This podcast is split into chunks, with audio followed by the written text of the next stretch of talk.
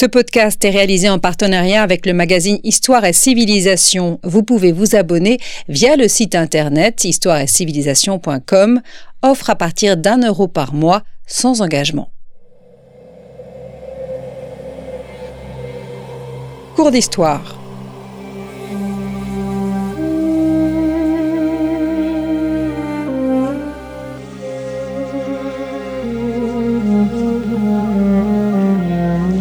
On retrouve Christophe Dickès.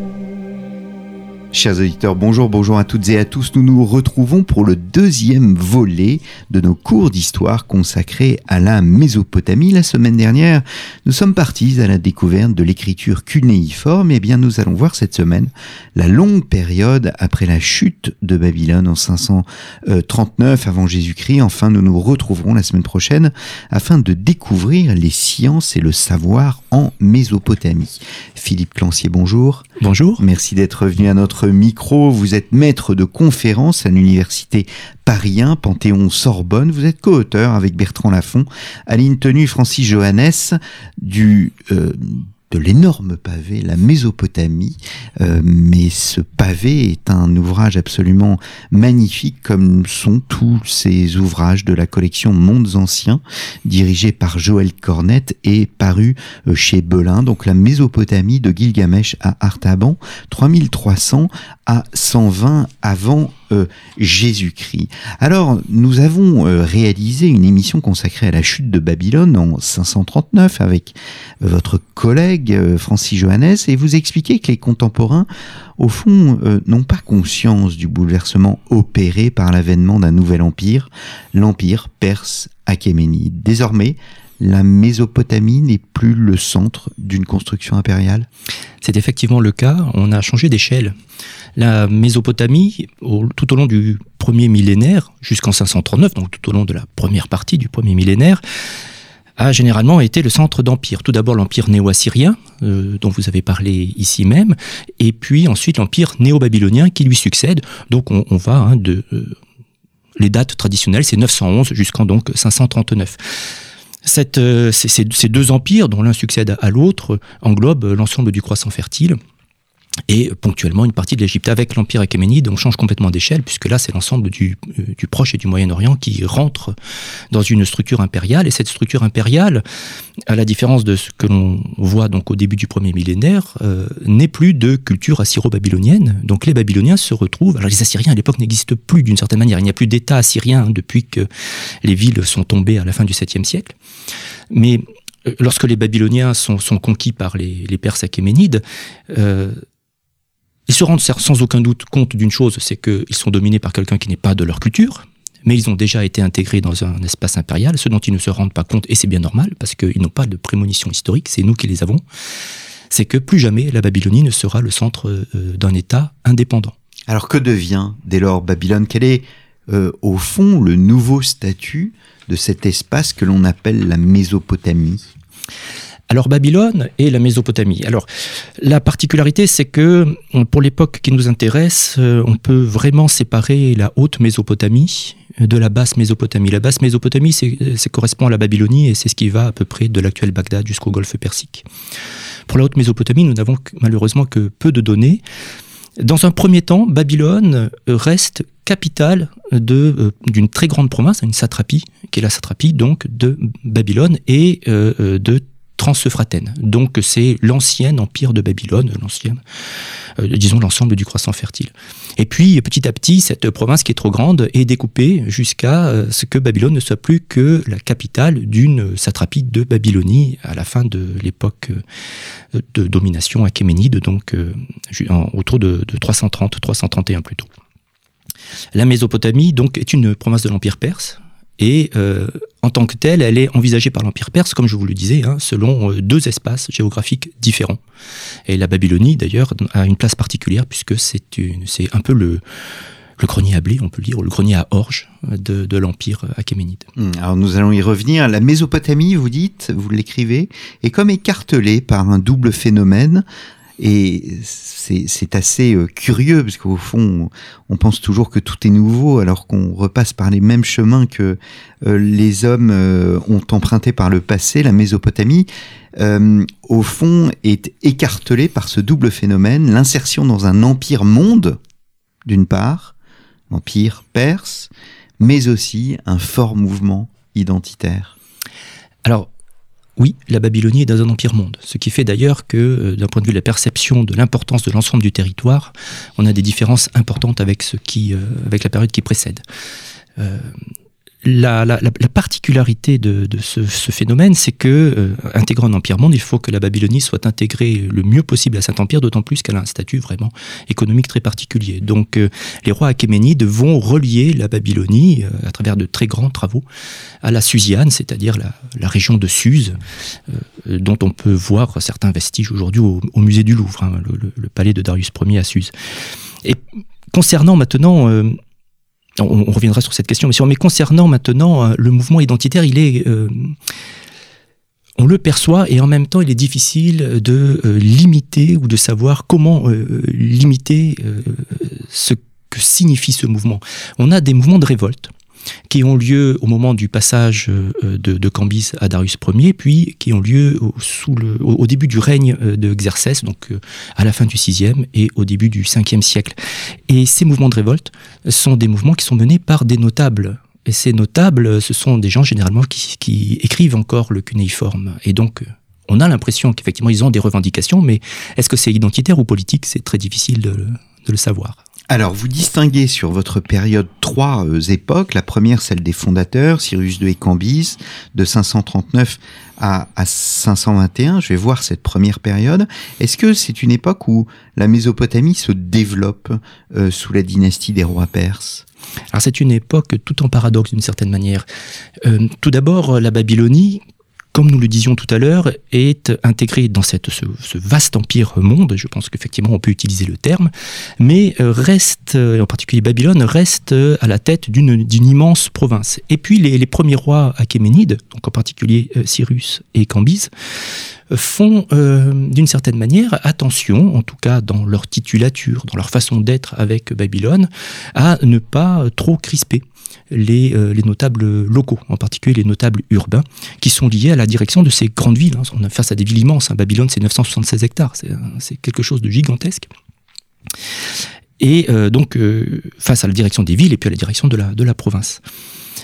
Mais dans le même temps, dans le même temps, et très tôt, on le voit déjà bien émerger sous Cambise, on, va se mettre en place une exploitation assez systématique de euh, l'économie babylonienne et en particulier de sa, son extraordinaire production agricole, essentiellement orge et date.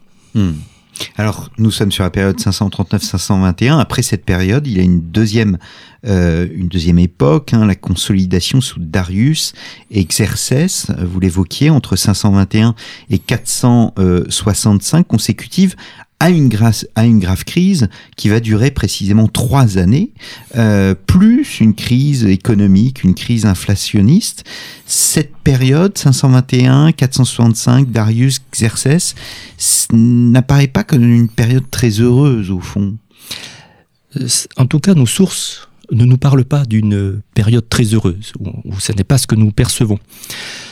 La particularité, c'est que tout d'abord, on, a les, les, premiers mouvements de révolte, donc euh, entre la fin du règne de Cambise et, euh, Darius Ier, avec euh, des, répressions qui sont probablement peu importantes en Babylonie, et puis surtout au début du règne de Xerxès, où là c'est semble-t-il beaucoup plus dur, et beaucoup plus dur qu'on ne l'avait cru, pendant longtemps d'ailleurs nos autres assyriologues.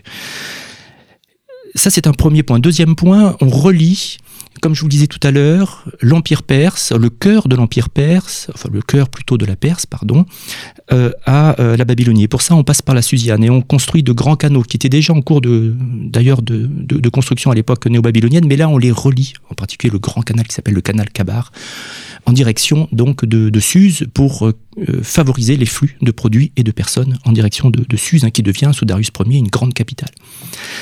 Et, là, on assiste effectivement à une surexploitation euh, de, de, de, la main-d'œuvre babylonienne, ce qui nous est documenté en particulier, puisque après il faut trouver des archives. Hein, les temples écrivent beaucoup en cunéiforme et en acadien, donc on a les archives. On voit en particulier à Uruk une surexploitation de, de ce qu'on appelle les oblats, c'est-à-dire une partie du personnel des, des sanctuaires qui doivent travailler énormément pour les, pour les Perses achéménides. Dans le même temps, et ça tout n'est pas la faute des Perses achéménides, l'empire néo-babylonien euh, avait euh, euh, attiré énormément de richesses dans son, en son sein, mhm. et en particulier, on s'est retrouvé avec beaucoup d'argent, le métal. Et une partie des échanges qui, qui n'étaient pas monétisés, entre guillemets, qui ne se faisaient pas par argent jusqu'à l'empire néo-babylonien, ont commencé à se faire par argent, par l'argent, l'argent pesé, hein, pas, pas fiduciaire. Et ce, ce, phénomène semble avoir conduit effectivement à l'explosion des prix. Mhm. Alors, on évoque Xerxès et euh, pour ceux qui, aiment le cinéma, on voit ce personnage, ce, géant dans le film 300, euh, avec la bataille des, Thermopyles. Les historiens euh, grecs n'ont pas été tendres avec ce Xerxès. Est-ce que les historiens grecs n'ont pas eu tendance à trop forcer le trait sur Xerxès? Alors euh, Xerxès n'a pas été tendre avec les Grecs, donc euh, on comprend euh, ce, la réciprocité. voilà, exactement. En revanche, alors là, on a un, problème méthodologique et historiographique très important en, assyriologie, hein, donc l'étude de la Mésopotamie ancienne. Jusqu'à la fin des années 90, nous n'avions pas véritablement décelé d'indices permettant de dire que Xerxès, avait aussi été dur avec les gens à l'intérieur de son empire, en particulier les Babyloniens. Les Babyloniens se révoltent au début du règne de Xerxès. Ça, ça c'est un, événement important. Ce que nous voyions à l'époque, c'est que euh, toute une série d'archives s'arrêtaient. Mais on ne pouvait pas lier ça à une répression. Et en fait, la documentation a été reprise, on a traduit d'autres tablettes, on en parlait, hein, on a encore beaucoup de tablettes à traduire. On a repris les fouilles euh, archéologiques et en particulier euh, les fouilles de la tour à étage, la tour de Babel de, Babylone. Alors aujourd'hui, il ne reste plus euh, que, que sa trace dans le sol, mais on, a été en mesure de, de, confirmer qu'elle avait été en partie détruite volontairement à ce moment-là. Alors le meilleur candidat, c'est Xerxès. Un certain nombre de sanctuaires ferment à ce moment-là. Le, grand sanctuaire euh, qui s'appelle Les à Sipar, au nord de Babylone, qui est un grand sanctuaire du dieu soleil, ferme à ce moment-là. Léana, un très grand sanctuaire du sud à Uruk, a des problèmes aussi. Euh, Babylone, de toute évidence, a de grands problèmes. Les, notables urbains euh, qui dirigent aussi le sanctuaire disparaissent en partie à ce moment-là, au début du règne de Xerxès, sont remplacés par d'autres personnes.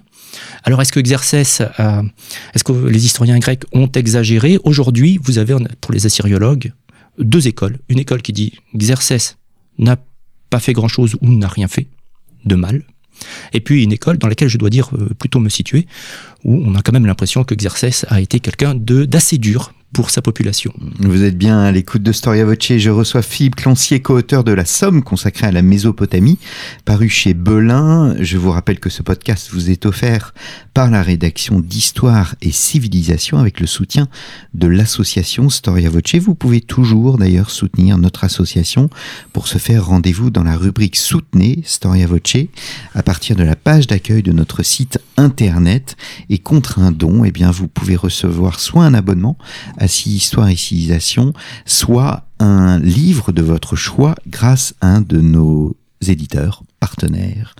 Euh, Philippe Clancier, après 465 jusqu'à la conquête d'Alexandre, il s'agit donc là euh, de, la seconde période achéménide, il s'agit d'une période de calme. Euh, et alors étonnamment, on, on voit que les campagnes prennent le dessus sur les villes. Alors c'est une période de calme, euh, tout d'abord parce que la Babylonie euh, n'est plus un champ de bataille pendant toute cette période-là. Euh, donc évidemment, ça a des répercussions immédiates. Par ailleurs, on parlait tout à l'heure de la crise inflationniste, elle se, elle se calme, ce qui fait que les prix redescendent et effectivement, d'un point de vue de la vie de tous les jours, les choses semblent mieux aller, pour autant que, évidemment, on puisse le dire à travers nos sources. Alors, est-ce que les villes prennent, euh, pardon, est-ce que les campagnes prennent le dessus sur les villes? C'est aussi une, question importante. C'est ce que l'on voit dans certains cas. On a effectivement un certain nombre de villes. On parlait de Sipar tout à l'heure, mais on peut aussi parler d'Our, par exemple, dans le sud ou de Larsa.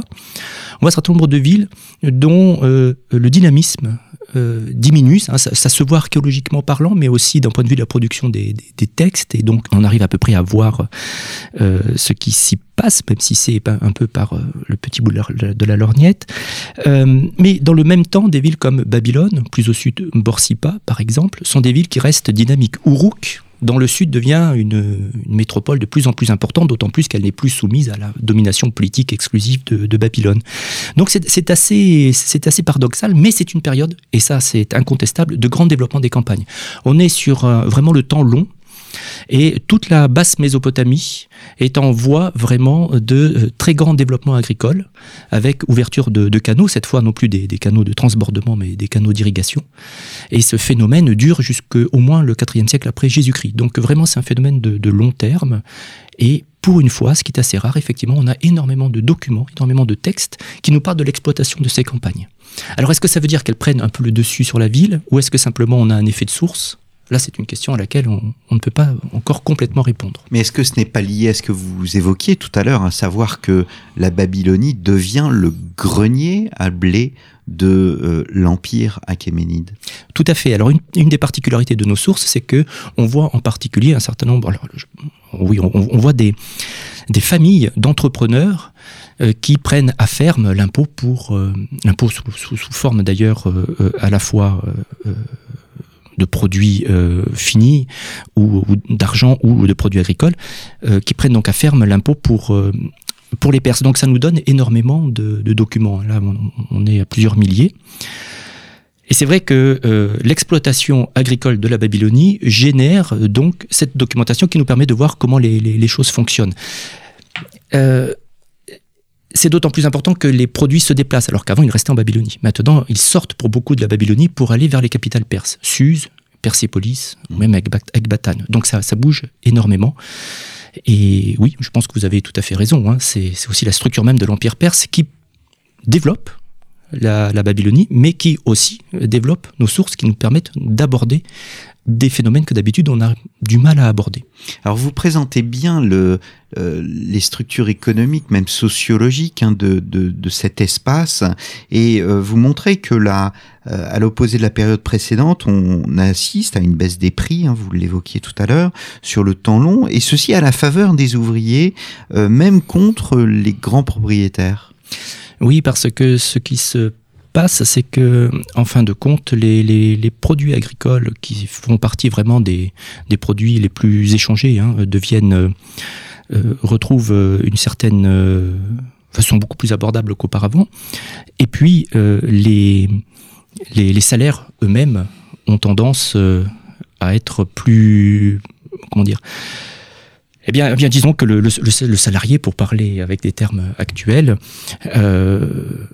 a, plus de poids que, euh, que l'entrepreneur dans, dans cette situation du, du 5e siècle. C'est-à-dire qu'effectivement, euh, de plus en plus, euh, la, la, population semble moins défavorisée que la période précédente. Hmm. C'est hmm. difficile à, expliquer parce qu'en plus ce sont des phénomènes déflationnistes ou inflationnistes qui sont des recherches actuelles et pour lesquelles tout le monde n'est pas d'accord. Hein. Hmm. Donc voilà. Alors on, sent à travers votre ouvrage que la période achéménide met quelque peu à part la Babylonie. Elle ne semble pas participer aux grands événements qui marquent euh, l'ensemble de la période. Oui, alors effectivement, on en parlait tout à l'heure, la Babylonie intègre un empire monde et il se trouve que cet empire va de, grosso modo, pour, pour faire simple, de la côte méditerranéenne jusqu'à l'Indus. Et si on regarde la carte, en fin de compte, la Babylonie elle-même, sur, les, sur les grandes voies de communication, est un petit peu à l'écart. Non pas le nord, c'est-à-dire la région où le Tigre et le l'Euphrate sont les plus proches, c'est-à-dire la région de l'actuel Bagdad, euh, où sera plus tard c'est le site du Tigre, où là, effectivement, on a un développement très important et, vraiment des centres politiques importants. Euh, comme peut l'être Babylone, mais le sud est un petit peu plus à l'écart, même s'il y a des flux économiques très importants. D'un point de vue euh, politique en particulier, militaire, eh bien en fait, euh, on passe un petit peu au-dessus de la Babylonie, comme ce sera le cas d'ailleurs lorsque les Séleucides s'installeront dans cette euh, région-là. Ça n'est pas forcément mauvais pour la Babylonie, on le disait tout à l'heure, justement, ça n'est plus un champ de bataille. Donc c'est une, bonne chose de ce point de vue-là. Maintenant, pour euh, être complet dans ma réponse, on a quand même Un problème de source pour le 5e siècle et le début du 4e siècle. Les sources redeviennent abondantes dans la deuxième moitié du 4e siècle et surtout pour le 3e siècle. On a un phénomène de fin d'archives. Il est probable qu'il y a eu des tris dans les, dans les archives et ce genre de choses. Et donc il y a beaucoup de sources qui ont été détruites à l'époque un tri euh, naturel. Hein. on rejette ce dont on n'a plus besoin dans ces archives. Ce qu'on appelle les archives mortes. Exactement. Mm. Et alors, avec un peu de chance, on trouve ces archives mortes qui sont jamais que des poubelles, en fin de compte, de textes, mais là, on ne les a pas trouvées. Mm. Donc, il est possible qu'en fin de compte, euh, l'image que l'on a aujourd'hui d'une Babylonie un petit peu en dehors de, des, grands événements euh, change plus tard avec l'apparition de sources, car on a, notre discipline est ainsi faite que des sources sortent sans arrêt et tous les ans. Hum, hum. Comment réagit Babylone à, l'arrivée d'Alexandre en 331 et est-ce que Alexandre avance avec cette idée que voilà en Babylonie, la Babylonie est le grenier à blé de, l'empire et qu'elle constitue au fond un attrait? Alors la Babylonie est, un secteur euh, connu, hein, en particulier parce que euh, les, historiens grecs l'ont évoqué, en particulier Xénophon, donc euh, qui, lui-même est passé, hein, même si c'est qu'en frôlant en Babylonie. Lorsque Alexandre arrive, il faut savoir L'impression que l'on a, c'est que les Perses achéménides ne sont pas spécifiquement aimés en Babylonie. On disait tout à l'heure qu'il y a des révoltes au début de la période, mais dans le sud de la Babylonie, il y a des révoltes aussi à la fin de la période et en particulier au tout début du règne de Darius III, le dernier roi achéménide. Ça, c'est un phénomène, par exemple, qu'on ne retrouve pas chez les Gréco-Macédoniens. Euh, sous les Gréco-Macédoniens, Alexandre le Grand et ses successeurs séleucides, on n'a pour le moment aucune référence à des révoltes. Alors, est-ce que Alexandre est bien accepté? Eh bien, Alexandre fait comme les premiers rois achéménides, c'est-à-dire qu'il se concilie les notabilités locales. Mais il fait quelque chose de plus, et c'est surtout d'ailleurs ses successeurs, les Séleucides, qui mettent ça en place, en tout cas à travers nos sources.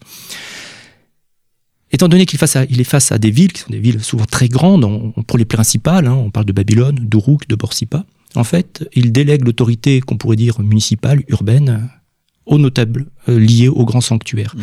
Alors ça ne veut pas dire qu'il euh, n'y a pas de contrôle ou quoi que ce soit, mais il est vrai qu'à partir d'Alexandre, et surtout une fois que les guerres de ses successeurs sont terminées à partir de Séleucos Ier, à la fin du, euh, IVe siècle, on, on a des Babyloniens qui, des Babyloniens, des Urukéens, etc., qui acquièrent un pouvoir qu'ils n'avaient pas sous les Achéménides, un pouvoir local, mais qui pour eux est très intéressant. Alors est-ce qu'il est accepté, Alexandre? Assez bien, même si quelque chose restera sans doute toujours problématique pour les Babyloniens, c'est la création d'une nouvelle capitale de Babylonie qui est Séleucie du Tigre. Eh bien, merci beaucoup euh, Philippe Lancier d'être revenu à notre micro. Nous nous retrouverons la semaine prochaine afin d'évoquer les sciences et le savoir en Mésopotamie. Et pour ceux qui n'ont pas écouté l'émission de la semaine dernière, je vous invite à euh, voir dans nos archives donc cette émission consacrée à l'écriture cunéiforme. La Mésopotamie dans la collection Mondes Anciens sous la direction de Joël Cornet. Tel est le nom de votre ouvrage de Gilgamesh à Artaban, 3300 120 avant Jésus-Christ, un ouvrage coécrit avec Bertrand Lafont, Aline Tenue, Francis Johannes et donc vous, euh, Philippe Clancier. Merci beaucoup et je vous donne rendez-vous la semaine prochaine, chers auditeurs, pour un nouveau numéro de nos cours d'histoire.